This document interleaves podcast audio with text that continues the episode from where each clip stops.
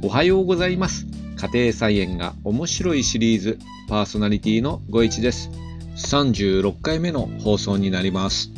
年始に目標を立てた2点目を少し考えてみました。なかなか難しいかもしれませんがネットとリアルを通じて野菜好きな人との交流をちょっとだけ広げたいなと思っています。その一つはオンライン交流っていうのをやってみたいですよね。いろいろやり方があるようなのですが問題解決型みたいなコミュニティができるといいなと思っています。例えばそもそも家庭菜園やりたいけど土地がないだとか虫対策や肥料はどうするだとか農薬のおすすめとかとかですね。ネットでまあ調べるとわかるのですがコミュニティで聞けば回答案が出てくるようなそんな感じですね。僕が今困ってるのは菜園での野菜の管理ができてないことなんですよね。場当たり的にやってしまってですねほぼ無計画状態です。あのエクセルでまとめているもののやっぱり記入がですね家帰ってからできないなと思いましてですね。でスマートフォンを活用した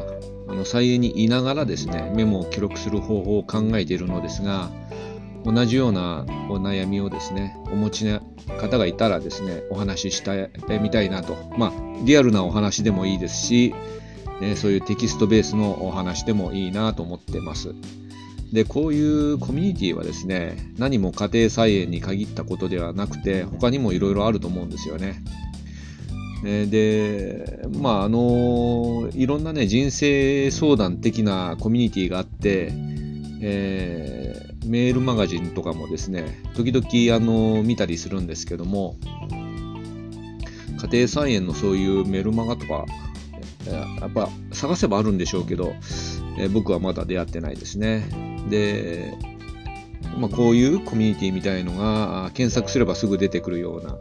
あるいはツイッターとか、あインスタグラムででもですね、あの、なんか見つけることができるようになってたらいいなぁなんて思ってます。で、リアルの交流はまあその後でいいかなって考えてます。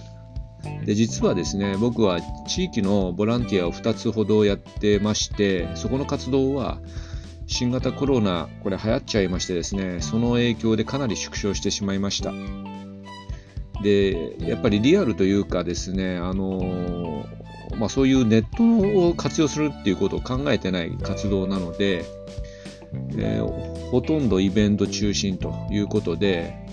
えー、コロナで活動が撤退してしまってですね、えー、活動が縮小したということです。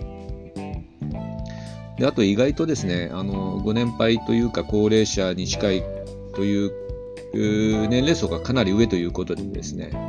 ネットでの活動がほぼできていませんでした。